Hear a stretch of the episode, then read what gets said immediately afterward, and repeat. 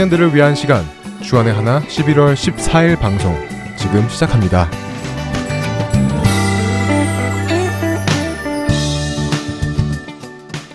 애청자 여러분 안녕하세요. 진행의 박영규입니다. 반갑습니다. 정다은입니다.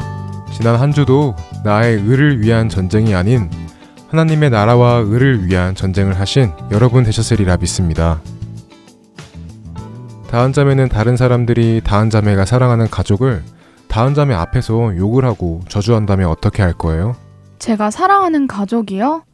어우, 생각만 해도 기분이 좋지 않을 것 같아요. 지금 누구 앞에서 누구 욕을 하냐고 불쾌함을 드러낼 것 같은데요. 네, 저도 상상만 하여도 화가 날 것 같아요. 우리가 이렇게 화가 나고 불쾌한 이유는 가족이 그만큼 우리에게 소중하고 우리가 사랑하는 대상이기 때문이겠죠?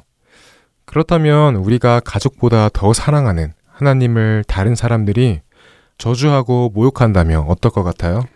하나님을 잘 알지도 못하면서 그런 말을 하는 사람들에게 하나님은 모욕을 당하고 저주를 당할 만한 분이 아니시라는 것을 알려주고 싶을 것 같아요.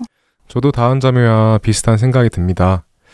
하지만 만약에 하나님을 모욕하고 저주를 한 사람들이 골리앗 같은 사람들이라면 어떨까요? 그러니까 사무엘상 17장에서 골리앗과 블레스 사람들이 하나님을 모욕하는 그 말을 우리가 그 전쟁터에서 들었다면 우리는 전쟁 중 그 사람들 앞에 나아가서 하나님을 욕하지 말라고 할 수 있을까요? 아, 전쟁 중에요? 다윗이 한 것처럼 말이죠? 네. 다윗이 그 말을 듣고 열받아가지고 감히 하나님을 모욕하는 사람이 도대체 누구냐며 아무도 두려워서 나아가지 못한 그 자리에 담대하게 나아간 것처럼 말이죠. 음, 잘 모르겠어요. 그런 담대함과 용기가 아직 저한테는 없지만 하나님께서 함께 하신다면 할 수 있을 것 같기도 하고. 네, 다윗은 하나님을 모욕하는 골리앗과 블레셋 사람들에게 엄청 화가 났었죠. 그리고 골리앗이 무서워 아무도 나서지 못하는 그 자리에 나갔습니다. 무작정 화만 나서 그 앞으로 나간 것이 아니라 하나님을 너무나 사랑해서 믿음으로 나간 것이죠. 첫 찬양 함께 하신 후에 이야기 계속 나누겠습니다.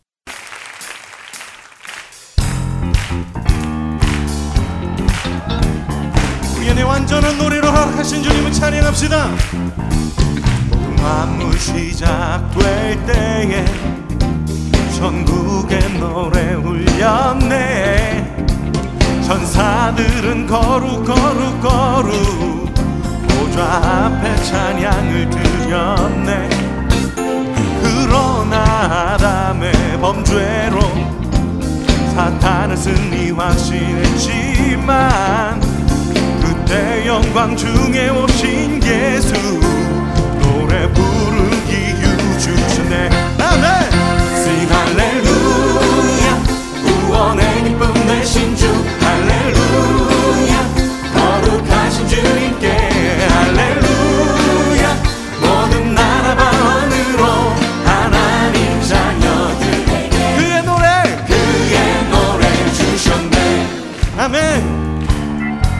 감옥에 갇힌 사도 바울과 신라는 그곳에서도 주님을 찬양했습니다. 어둠 깊은 동굴 같은 그곳 벗어날 길 전혀 없네. 목에 갇힌 바울과 신라에게 아무 죄도 찾을 수 없네. 그들 소리 높여 찬양할 때 묶였던 사슬 풀렸네 하나님 걷는 감옥근들이 찬양할 때 승리기만 해 아멘. Sing 할렐루야. 구원의 기쁨 내신 주 할렐루야. 거룩하신 주님께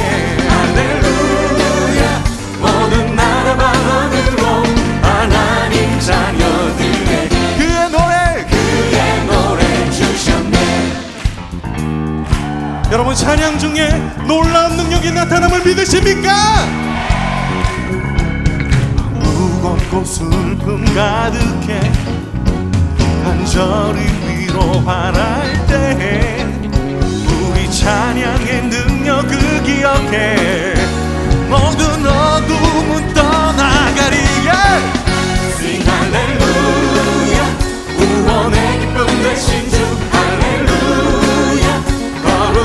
주께 할렐루야. 모든 나라와 하늘로 하나님 자녀들에게 그의 노래 그의 노래 주셨네. 그의 그의 노래 주셨네. 여러분 믿으십니까? 우리 믿음으로 다 함께. 노래 노래.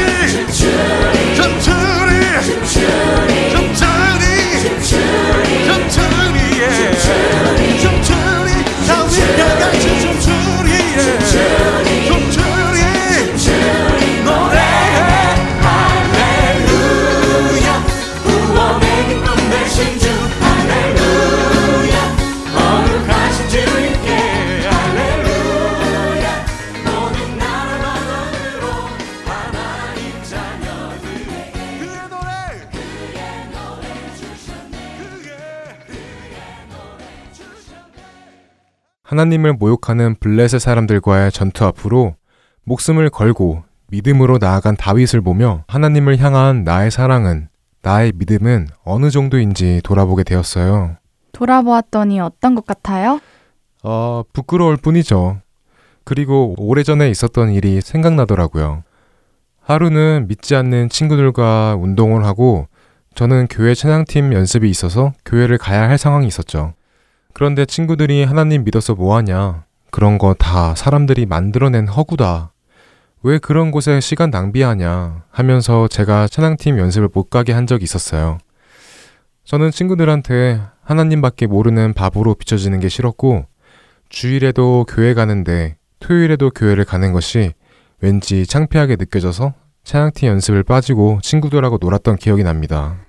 하나님을 허상이다. 사람이 만들어낸 허구라고 하나님을 모욕하는 친구들이 용규 형제를 이상하게 생각할까봐 하나님은 살아계신다고 말을 못한 것이죠. 그런 거죠. 목숨의 위협도 아닌 그저 한순간의 자존심 때문에 말이죠. 지금은 그 정도의 사랑과 믿음으로 멈춰 있지는 않지만 하나님을 너무나도 사랑하였기에 상대방이 누구든 하나님을 모욕하는 사람이 누구든 그들 앞에서 하나님은 만군의 여호와임을 선포하는 다윗이 정말 대단하게 느껴졌습니다.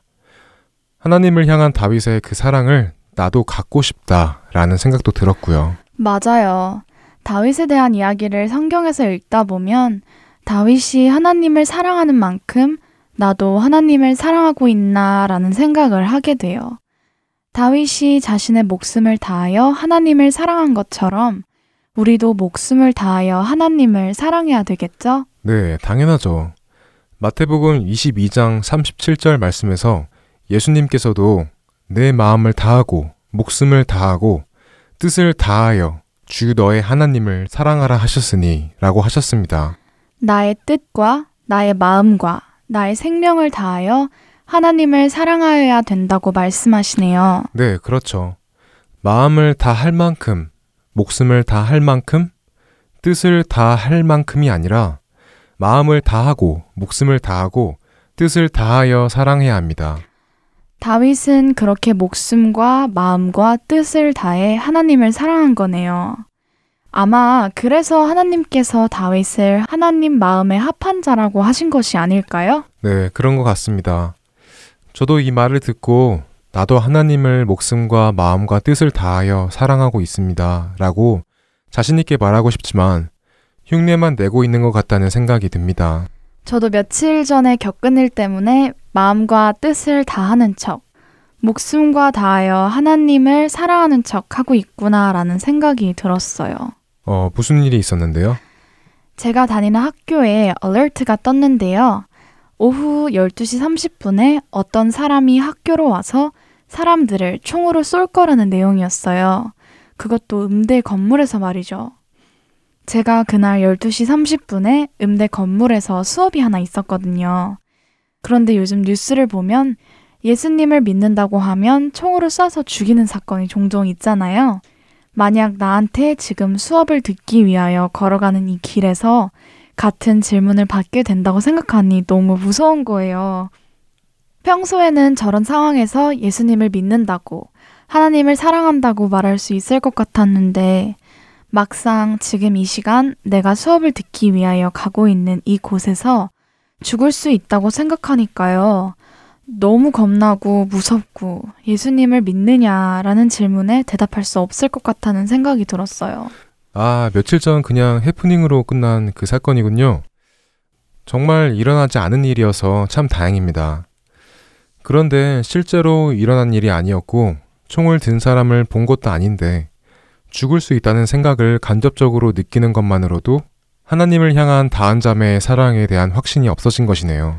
네, 간접적으로 느끼는 것만으로도 그런데 실제로 그런 상황에 맞닥뜨렸을 때 제가 다윗처럼 그리고 예수님의 말씀처럼 목숨과 마음과 뜻을 다하여 하나님을 향한 나의 사랑을 증명할 수 있을까 하는 생각이 들었습니다.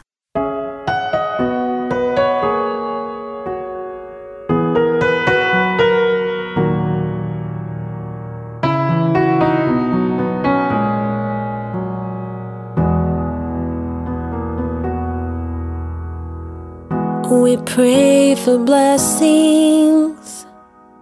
We pray for peace. Comfort for family. Protection while we sleep.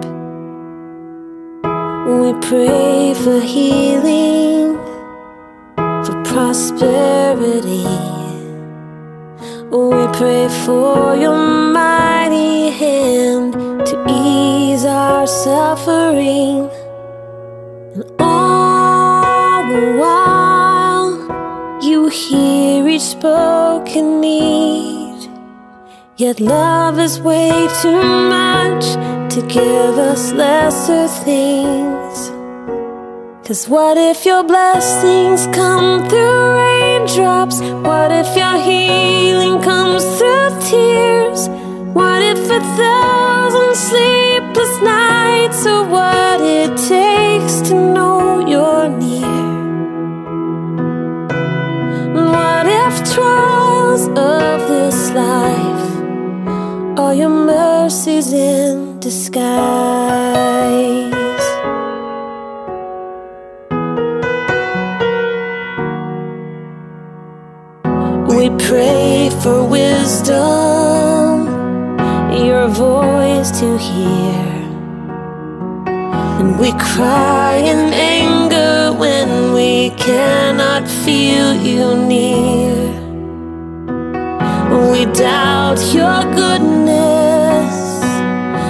Doubt your love. As if every promise from your word is not enough. And all the while, you hear each desperate plea and long that we'd have faith to believe. Cause what if your blessings come through tears? And what if a thousand sleepless nights are what it takes to know you're near? And what if trials of this life are your mercies in disguise? When friends betray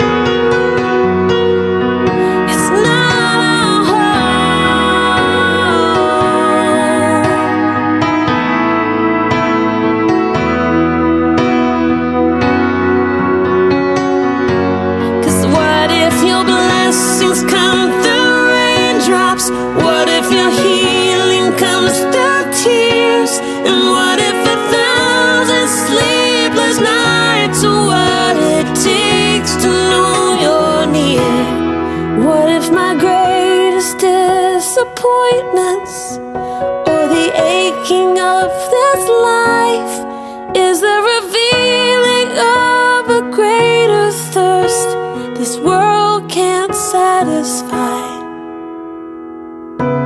And what if trials of this life, the rain, the storms, the hardest nights, all your mercies in disguise.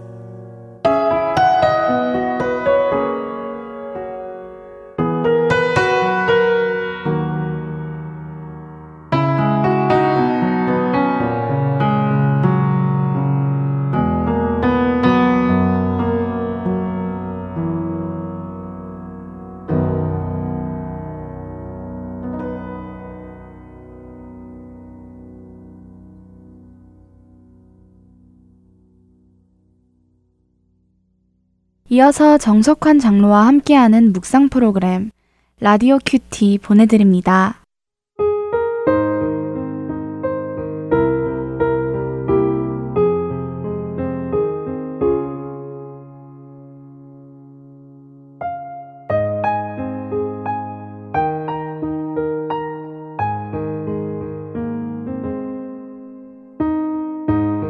내가 예수 그리스도의 심장으로 너희 무리를 얼마나 사모하는지 하나님이 내 증인이시라.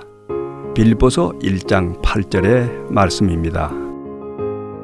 TV를 보니까 독일에서 가장 성업을 이루는 가게가 중고품 상점이라고 합니다. 중고품 상점에서는 주로 어린이들 장난감이라든가 의류 등을 취급하는데 대개 중류층 이상의 사람들이 주요 고객이라고 합니다. 그들이 가난해서 그럴까요? 독일의 국민 소득은 우리나라의 4배입니다. 그들이 가난해서 중고품을 사용하는 것이 아니라 검소해서 사용하는 것입니다. 그에 비해 우리는 어떻습니까? 어느 해 수재가 나서 옷을 모아 싣고 갔는데 거들떠 보지도 않고 이런 헌옷은 안 입는다고 하면서 현금을 가져오라고 합니다. 누구의 잘못이라고 말할 것도 없습니다. 이 땅의 경제적인 환난은 우리 모두의 책임입니다. 이제라도 이 민족의 장래가 우리 무릎에 달려 있음을 깨닫고 기도해야겠습니다. 미국이 영국과 독립 전쟁이 치열했을 때 보좌관들이 조지 워싱턴 대통령을 아무리 찾아도 보이질 않습니다. 그는 억수같이 내리는 비 속에서 기도하고 있었습니다. 보좌관들이 깜짝 놀라 웬일이냐고 하니까 조지 워싱턴이 모든 행사가 하나님의 능력의 손에 있다고 말했습니다. 미국이 독립하는 것은 군사력이나 여타의 힘에 의한 것이 아니라 하나님의 능력의 손에 달려 있다는 것입니다. 나라를 위한 기도를 쉬지 말기 바랍니다. 기도는 나라를 위기에서 구합니다. 하루에 한 번씩이라도 나라와 민족을 위해 기도하기를 바랍니다. 이 민족과 나라의 운명이 우리 그리스도인의 손에 달려 있습니다. 주님, 우리가 사는 이 나라와 두고 온 조국 대한민국이 의와 공평을 행함으로 하나님께 복을 받는 민족 되게 해 주옵소서.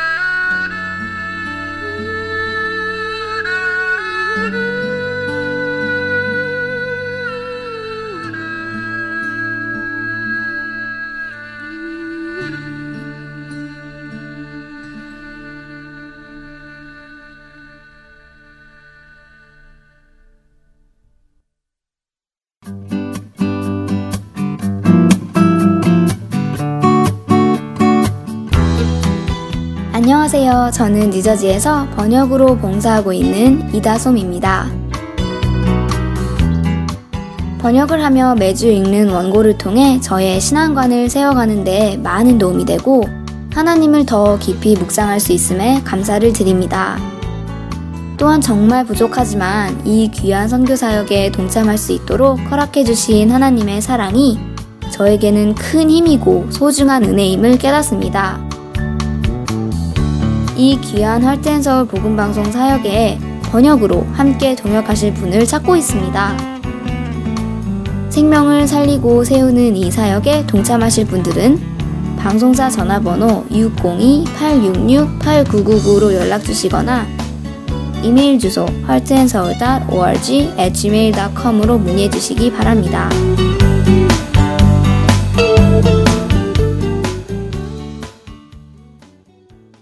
아리조나 등대 장로교회 송민우 목사께서 이 시대의 청년들을 향해 주시는 복음의 말씀 Power of Gospel 함께 하시겠습니다.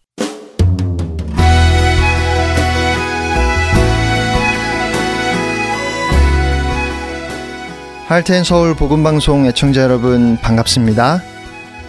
하나님의 아들 예수님은 하나님 아버지의 영원한 계획과 그 기쁘신 뜻에 따라 태어나셨습니다. 예수님은 기꺼이 하늘의 영광을 버리시고 성령으로 동정녀의 몸에 잉태되어 참 하나님이시지만 또한 참 인간이신 구원자로 이 세상에 오신 것입니다. 예수님은 이 세상에 사시는 동안 하나님의 율법에 온전히 복종하셨습니다. 그리고 때가 되자 사람들에게 버림받아 십자가에 못 박히셨습니다. 그 이름 그대로 자기 백성의 죄를 짊어지신 예수님은 하나님께 버림받으셨으며 하나님의 진노를 감당하셨고 정죄당해 죽으셨습니다. 그러나 사흘째 되던 날 하나님은 예수님을 죽은 자 가운데서 다시 살리셨습니다. 예수님의 죽음으로 모든 죄값이 치러졌고 공의가 충족되었으며 모든 진노가 가라앉았다고 하나님은 선언하셨습니다. 예수 그리스도는 부활하신 지 40일 후에 하늘에 오르셔서 하나님의 오른편에 앉으셨고 영광과 존귀와 만물을 다스리는 권세를 얻으셨습니다. 예수님은 하나님 아버지 앞에서 자기 백성을 대신하여 특별한 간구와 기도를 드리십니다. 여러분, 이것이 하나님과 그분의 아들 예수 그리스도의 복음입니다. 요한복음 3장 16절 말씀입니다. 하나님이 세상을 이처럼 사랑하사 독생자를 주셨으니 이는 그를 믿는 자마다 멸망하지 않고 영생을 얻게 하려 하심이라. 여러분 이 말씀을 보면 하나님께서 독생자를 주신 목적이 무엇이라고 말씀하시지요? 이는 그를 믿는 자마다 무엇을 얻게 하시려 하셨다고요? 그를 믿는 자마다 좋은 직장을 얻게 하려 하셨나요? 그를 믿는 자마다 좋은 차, 좋은 집, 많은 돈을 갖게 하려 하셨나요? 그를 믿는 자마다 병이 낫고 건강하게 하려 하셨나요?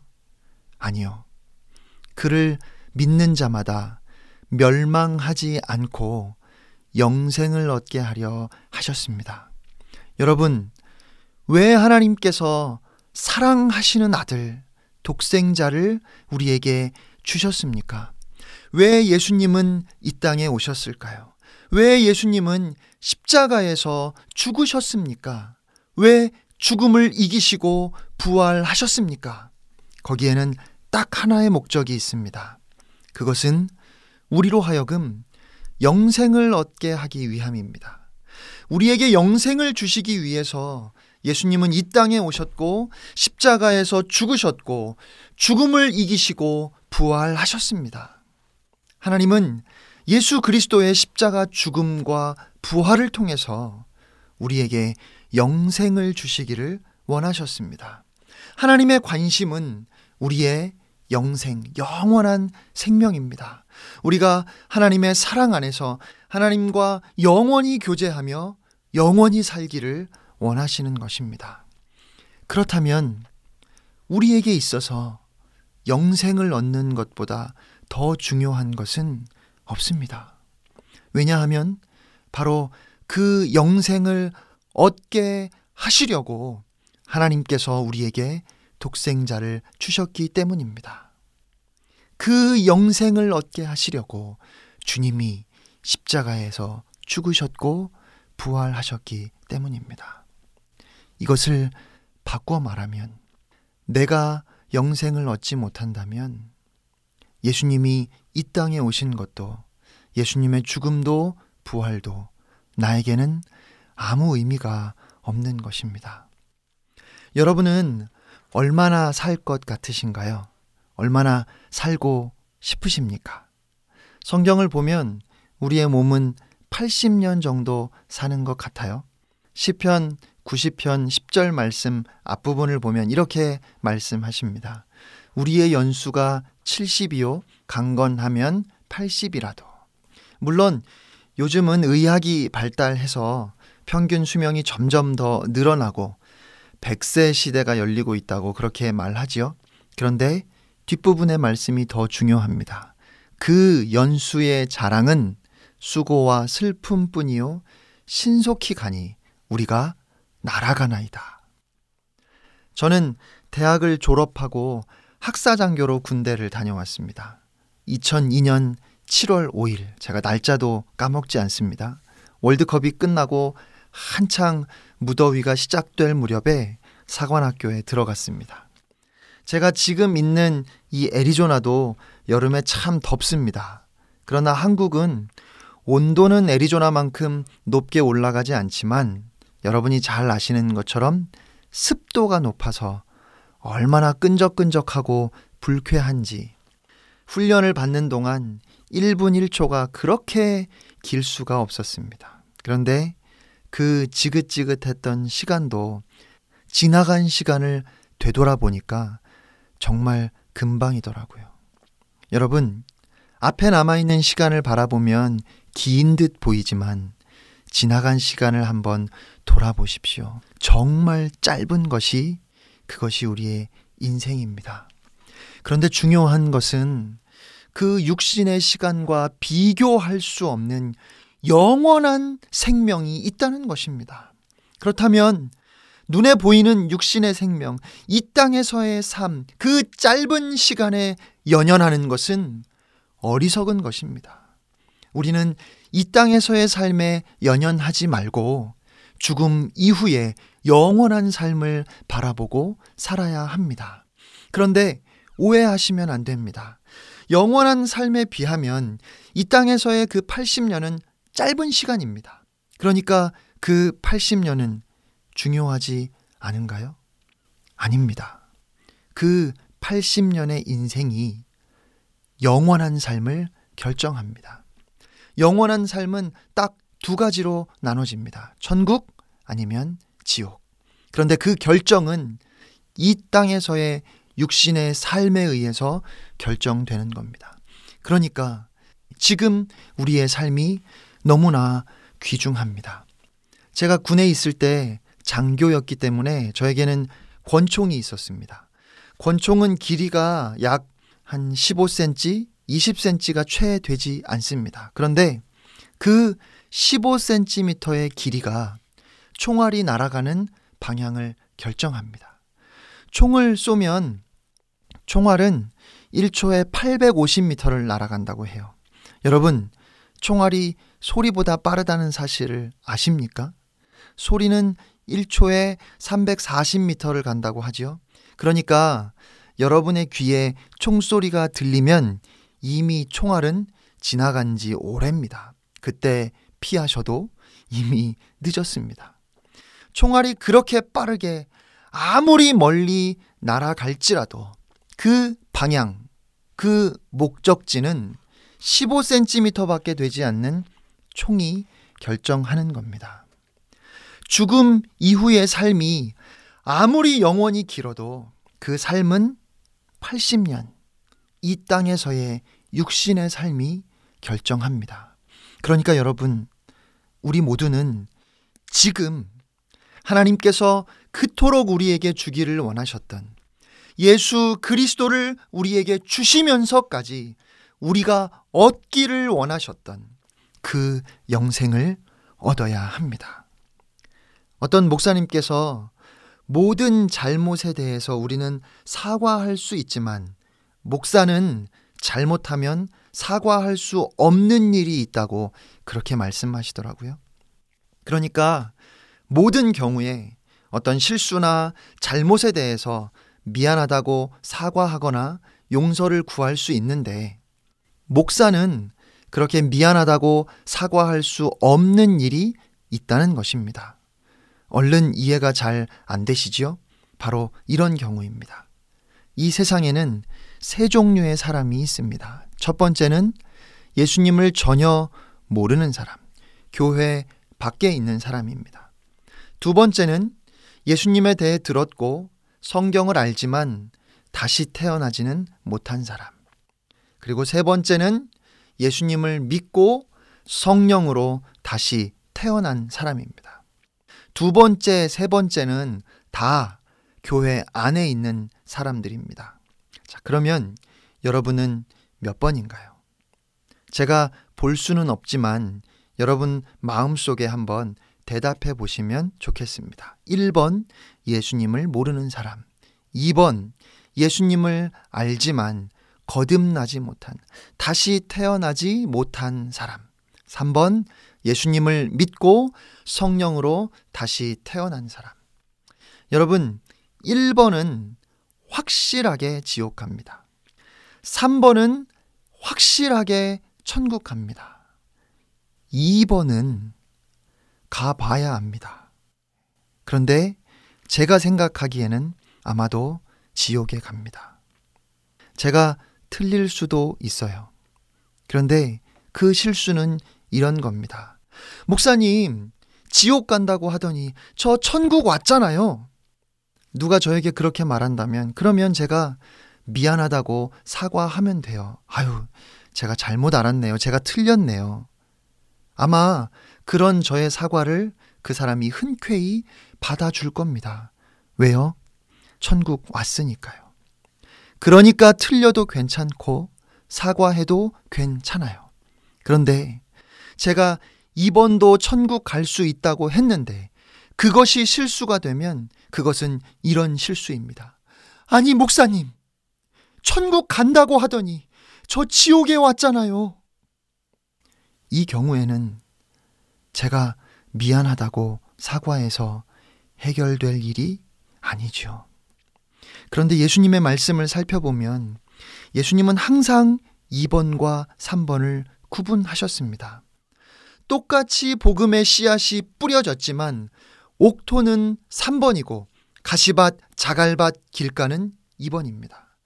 똑같이 집을 지었지만 반석 위에 집을 지은 사람은 3번이고 모래 위에 집을 지은 사람은 2번입니다.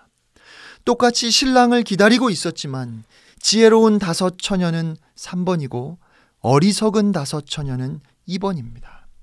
다섯 달란트, 두 달란트 받은 종은 3번이고 한 달란트 받았던 종은 2번입니다.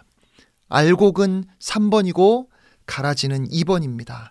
양은 3번이고 염소는 2번입니다.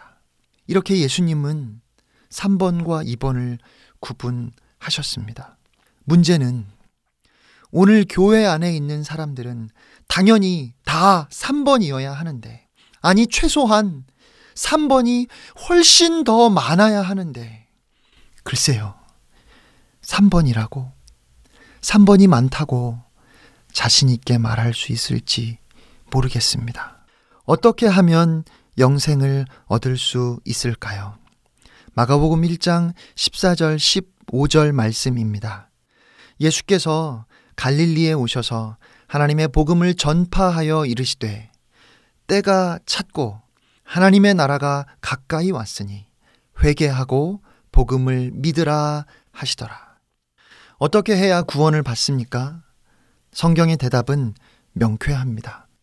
회개하고 복음을 믿어야 합니다. 이것은 예수님의 첫 메시지였습니다. 사람들을 향해서 외쳤던 예수님의 첫 번째 복음의 메시지, 그것은 회개하고 복음을 믿으라 말씀하신 것이었습니다. 그리고 이것은 또한 예수님의 모든 메시지의 핵심이며 중심입니다. 예수님께서 승천하시고 오순절에 성령이 임하셨을 때 베드로가 성령 충만함으로 이스라엘의 모든 사람들을 향해서 예수가 그리스도라고 선포합니다. 너희가 십자가에 못 박은 그 예수를 하나님께서 다시 살리셨고 주와 그리스도가 되게 하셨다고 담대하게 선포했습니다. 그때 그 복음을 들었던 사람들의 반응은 이것이었습니다. 사도행전 2장 37절 말씀입니다. 그들이 이 말을 듣고 마음에 찔려 베드로와 다른 사도들에게 물어 이르되 형제들아 우리가 어찌할꼬 하거늘 복음은 반응을 요구하는 강력한 능력입니다. 복음을 들은 사람은 그냥 가만히 있을 수 없습니다. 어떻게 해야 하는지를 묻는 사람들에게 베드로가 대답했습니다. 38절 말씀입니다. 베드로가 이르되 너희가 회개하여 각각 예수 그리스도의 이름으로 세례를 받고 죄 사함을 받으라. 그리하면 성령의 선물을 받으리니. 또한 사도 바울은 이렇게 선언했습니다. 사도행전 20장 20절 21절 말씀입니다. 유익한 것은 무엇이든지 공중 앞에서나 각 집에서나 꺼리낌이 없이 여러분에게 전하여 가르치고 유대인과 헬라인들에게 하나님께 대한 회개와 우리 주 예수 그리스도께 대한 믿음을 증언한 것이라. 여러분, 회개하고 복음을 믿으라는 이 요청은 어제나 오늘이나 영원히 변하지 않는 복음의 부름임을 믿으시기 바랍니다. 자, 그러면 먼저 회개란 무엇일까요? 누가복음 5장 31절 32절 말씀입니다. 예수께서 대답하여 이르시되 건강한 자에게는 의사가 쓸데없고 병든 자에게라야 쓸데 있나니 내가 의인을 부르러 온 것이 아니요 죄인을 불러 회개시키러 왔노라. 제가 계속해서 반복해서 말씀드리지만 예수님께서 말씀하신 이 땅에 오신 목적, 예수님이 친히 말씀하신 예수님의 목적은 죄인을 불러 회개시키는 것입니다. 자, 그러면 여러분은 회개하셨습니까? 청교도 복음 전도자 조셉 얼라인은 그의 책 회개의 경종에서 마귀가 많은 사람들을 가짜로 회개시켜 놓고 이것저것으로 여러 사람들을 속이고 있다고 그렇게 말했습니다. 그러면서 그는 회개에 대한 잘못된 인식을 지적했습니다. 첫째로 그리스도를 믿겠다고 고백하는 것이 곧 회개는 아닙니다. 요한계시록에 보면 사대나 라오디게아 교회의 교인들은 말로만 그리스도를 믿겠다고 고백한 사람들이었기 때문에 주님은 그들을 정죄하셨으며 토하여 내치리라고 말씀하셨습니다. 그러니까 말로만 내가 예수를 믿노라고 고백했다고 해서 그것이 회개는 아닌 겁니다. 둘째로 세례를 받았다고 해서 그것이 회개는 아닙니다. 아마 이렇게 말할 때 여기에서 세례는 우리가 교회에서 혹은 여러 장소에서 행하는 그 성례식으로서의 세례를 지적하는 것 같습니다. 세례 받은 사람들은 누구나 다 진정으로 거듭난 것이라고 생각하는 것은 치명적인 오해라고 경고합니다. 셋째로 도덕적 의를 지킨다고 회개한 것은 아닙니다. 이것은 서기관이나 바리새인들의 의를 초월하지 못할 겁니다. 우리는 이것을 통해 천국에 들어갈 수 없습니다. 넷째, 회개는 경건의 표준을 외적으로 지키는 데 있지 않습니다. 디모데후서 3장 5절 말씀처럼 사람들은 경건의 모양은 있으나 경건의 능력은 없을 수 있습니다. 오래 기도하고 자주 금식하며 말을 달게 듣고 하나님을 섬기는 일에 아주 열심히 있고 값비싼 것, 귀중한 것들을 하나님께 드리면서도 회개와는 거리가 멀 수 있습니다. 다섯째, 회개는 교육이나 법률, 형벌을 통해 잘못된 것을 고치는 것이 아닙니다. 마지막 여섯 번째로 회개는 죄를 깨닫는 것, 죄를 뉘우치는 것, 외적인 변화나 부분적인 개혁이 아닙니다. 그러면 회개는 무엇일까요? 가장 먼저 회개는 마음을 바꾸는 것, 생각이 변화되는 것입니다. 사랑하는 여러분, 마음을 바꾸십시오. 이 말이 피상적이고 가볍게 들릴 수 있습니다. 아니, 그냥 마음을 바꾸라고요? 마음만 바꾸면 그것이 회개라고요? 그런데 여러분, 우리가 마음이 무엇인지를 정확하게 이해한다면 마음을 바꾸라는 것은 결코 가벼운 요구나 피상적인 요청이 아닙니다. 성경을 보면 마음은 여러분의 모든 것을 결정하고 조정하는 중앙 통제소와 같습니다.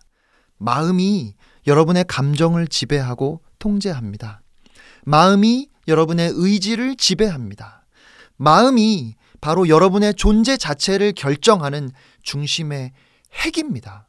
그래서 여러분이 만일 여러분의 마음을 바꾼다면 모든 것이 다 바뀝니다. 여러분은 이 연관성이 이해가 되십니까? 이렇게 예를 들면 여러분의 이해를 도울 수 있을 것 같습니다. 지금 여러분이 예배당에 앉아 있다고 한번 생각해 보세요. 아주 평화롭게 앉아 계십니다. 왜 여러분은 소리를 지르거나 예배당에서 뛰쳐나가지 않을까요? 왜냐하면 여러분은 지금 예배당에 불이 났다고 생각하지 않기 때문입니다. 그러나 만약에 여러분이 마음을 바꿀 만한 증거들이 있다면, 곳곳에서 연기가 새어나오고 온도가 올라가고 있다면, 그리고 실제로 그 예배당에 불이 났다는 것을 보게 된다면, 먼저 여러분의 감정이 바뀌게 될 것입니다. 평화롭던 여러분의 감정은 공포에 떨게 될 것입니다. 또한 여러분의 의지도 바뀌게 될 것입니다. 여러분의 행동도 바뀌게 될 것입니다.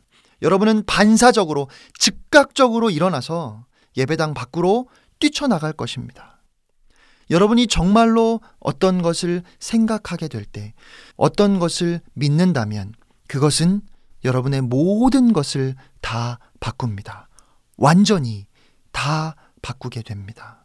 성경이 증언하는 회개의 가장 완전한 예는 바로 사도 바울입니다. 바울은 예루살렘을 떠나서 담에색으로 향하고 있었습니다. 바울의 마음이 어떠했지요? 그는 어떤 생각을 하고 있었나요? 바울은 나사렛 예수는 사기꾼이고 신성 모독자이며 거짓 선지자라고 생각했습니다. 그것이 바울이 가지고 있었던 생각입니다. 그는 그리스도인들은 사이비 집단, 이단이라고 생각했습니다. 모조리 잡아서 감옥에 가두거나 죽여야 마땅한 위험한 사람들이라고 생각했던 것입니다. 그것이 바로 바울이 생각했던 것이고 바울의 마음이었습니다. 그래서 그는 행동했습니다. 그는 그리스도인들을 추적하여 잡았습니다. 그들을 감옥에 가두었습니다.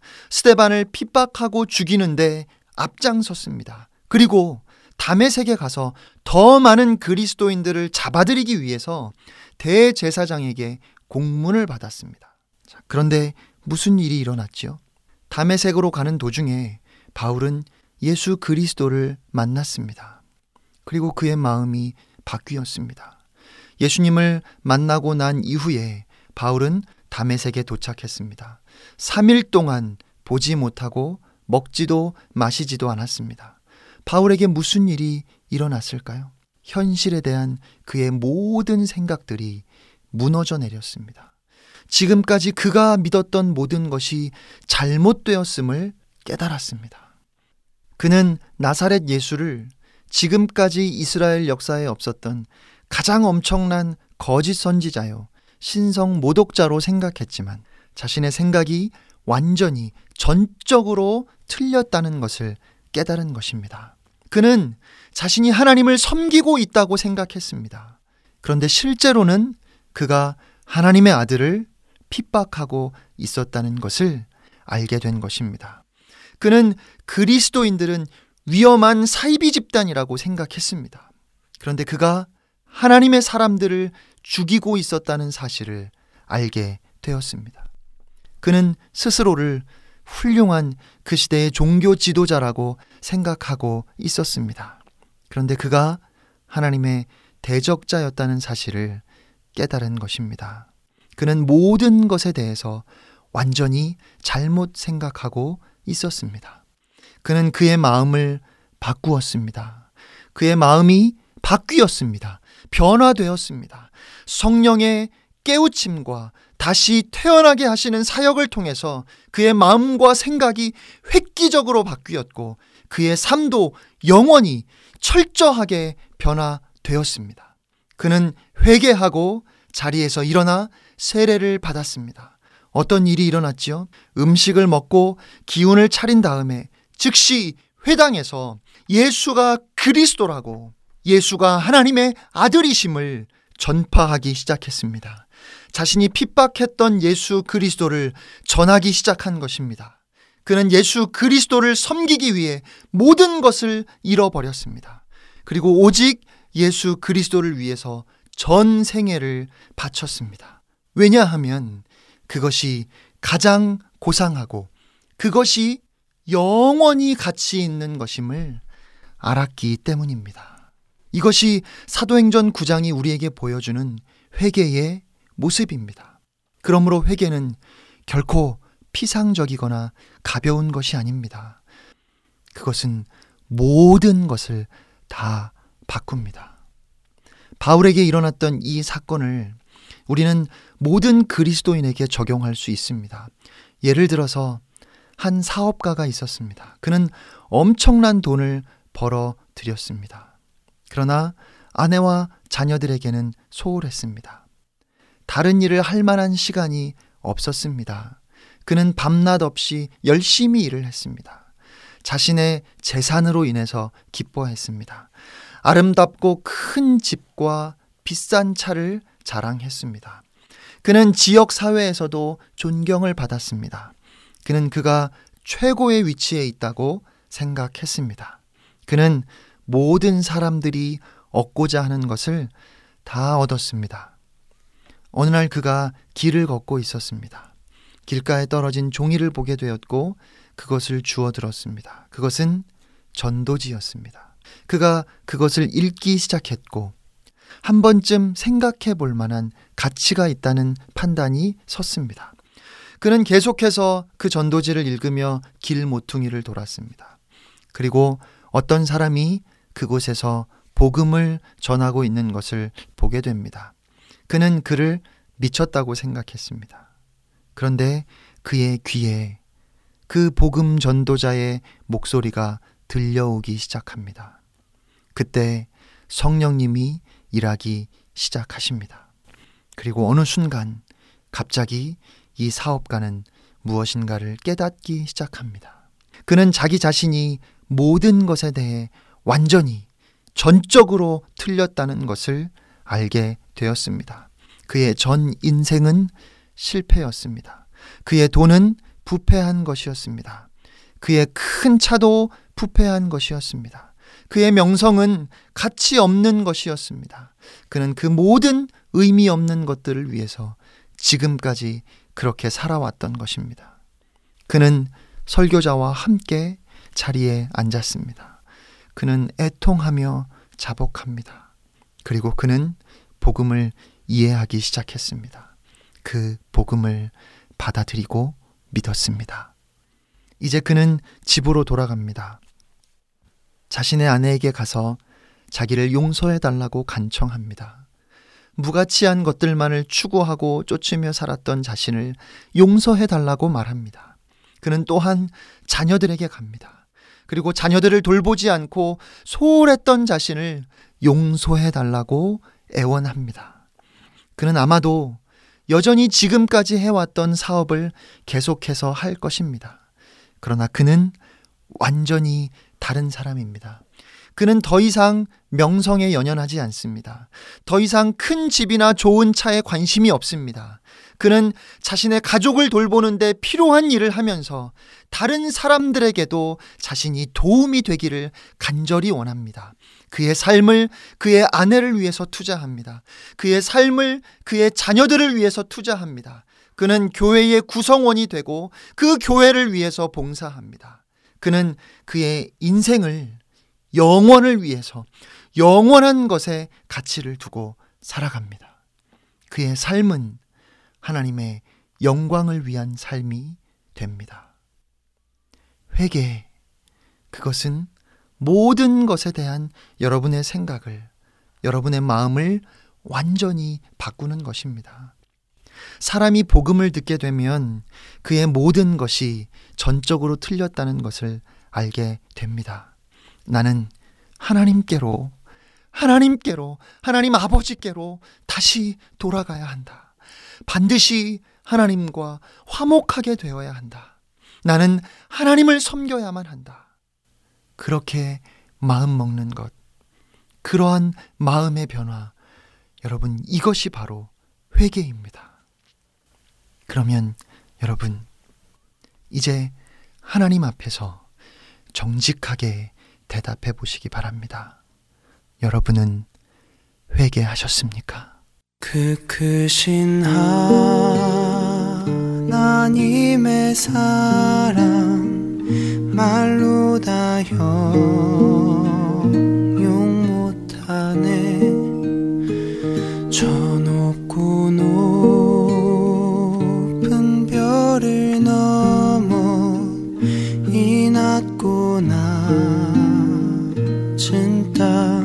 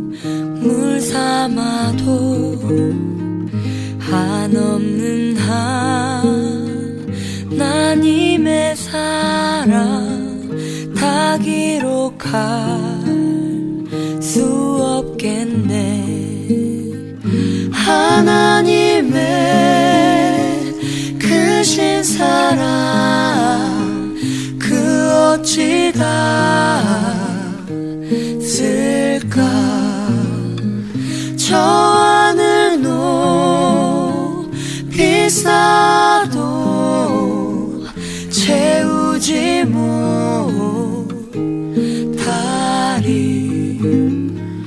하나님 크신 사랑을 증량다 못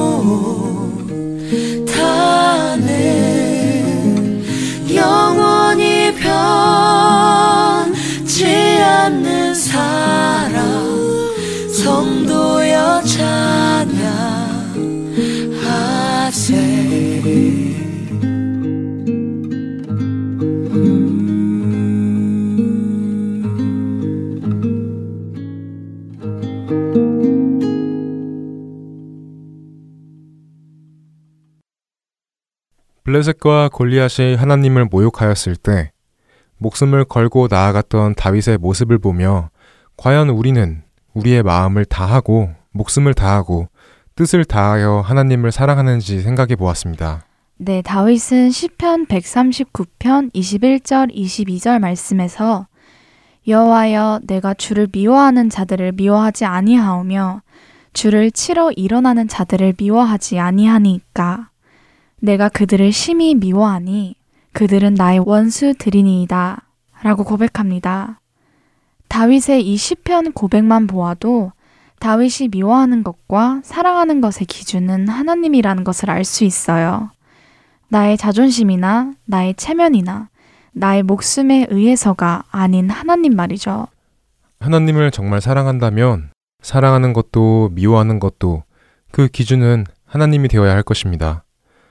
하나님께서 사랑하시는 것들을 사랑하는 것, 그리고 하나님께서 미워하시는 것을 미워하는 것, 또한 하나님을 사랑하는 우리들의 모습이 되어야 할 것입니다. 네, 맞아요. 물론 꼭 그렇게 극한 상황에서 주를 위해 나설 수 있는 것만을 목숨을 다해 하나님을 사랑하는 것이라고 말할 수는 없을 거예요.